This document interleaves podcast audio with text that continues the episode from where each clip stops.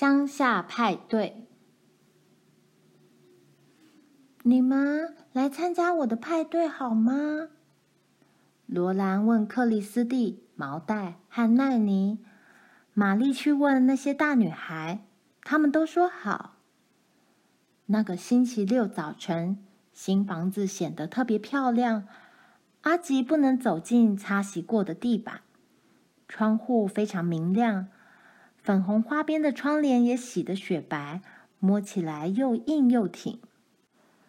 罗兰和玛丽捡了新的纸星星，贴在板架上。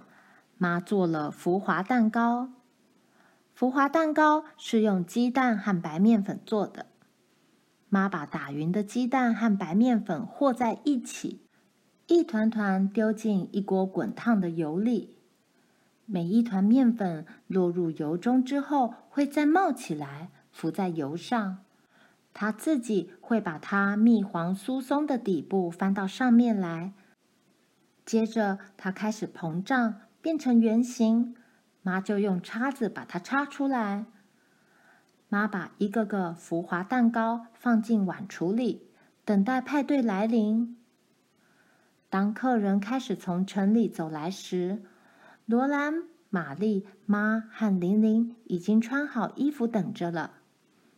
罗兰还给阿吉刷了刷毛，虽然他身上的黄斑短毛一向是很干净、很漂亮的。阿吉跟着罗兰一块儿跑到浅滩去，除了奈妮，所有的女孩子都笑着走过阳光下的浅水。弄得水花四溅，奈尼必须脱下他的鞋子和长袜。他抱怨碎石弄痛了他的脚。他说：“我不要光脚，我有鞋子和袜子。”他穿了一套新衣服，头上系着新的蝴蝶结。那就是阿吉，克里斯蒂问道。他们都拍拍他，说他是条好狗。但是，当他很有礼貌地对奈妮摇尾巴的时候，奈妮说：“走开，不许来碰我的衣服。”阿吉不会碰你的衣服的，罗兰说。他们走上摇曳的草丛与野花间的小路，来到了木屋。妈正在屋里等着。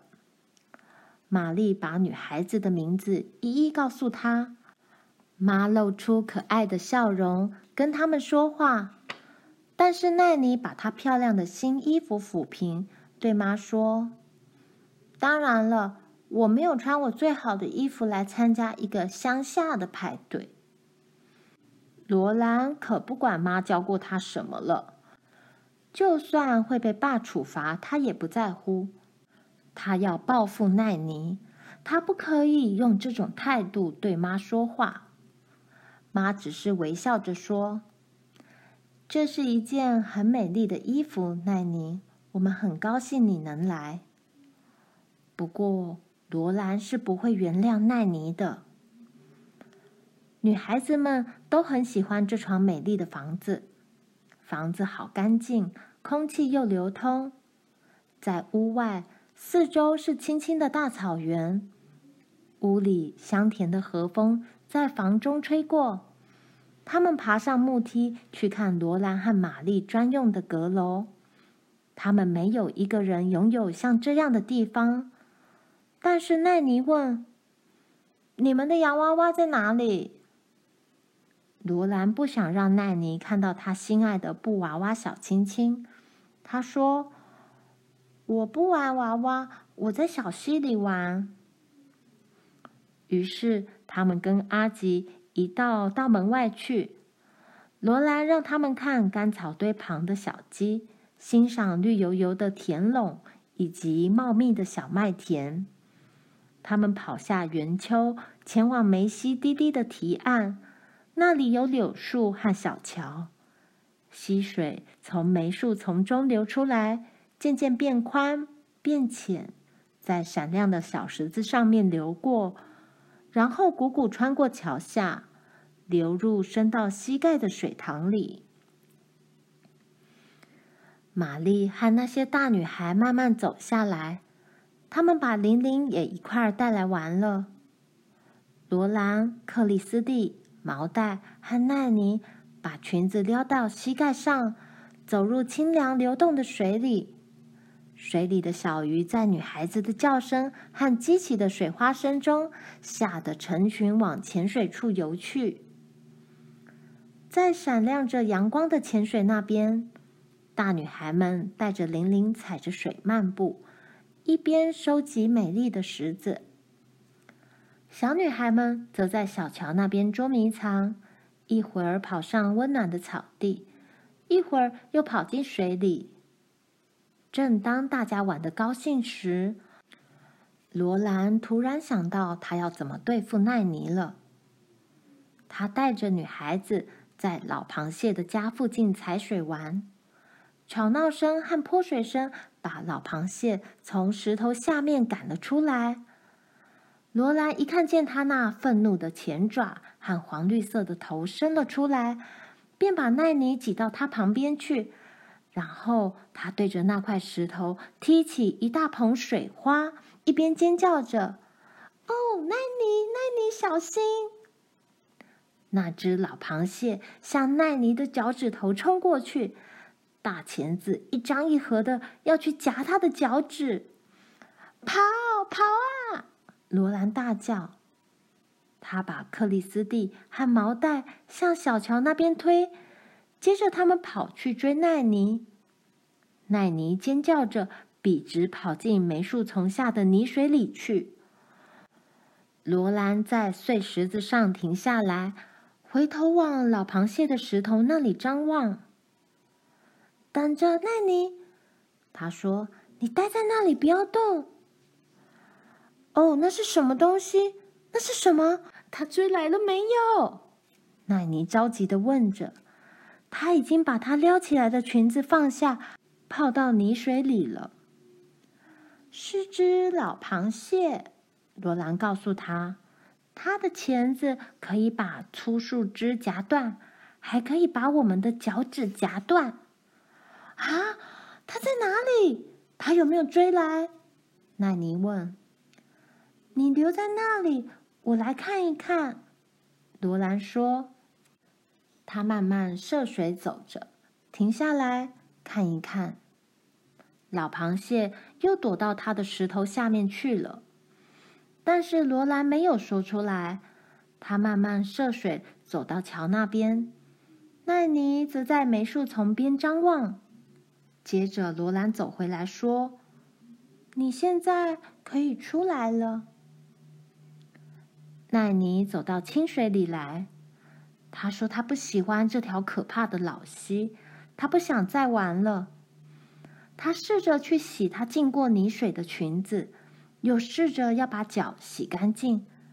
然后他尖叫起来了，一只只土黄色的吸血虫钉在他脚上、腿上，怎么洗也洗不掉。奈妮想去剥一条下来，但又尖叫着跑上了溪岸。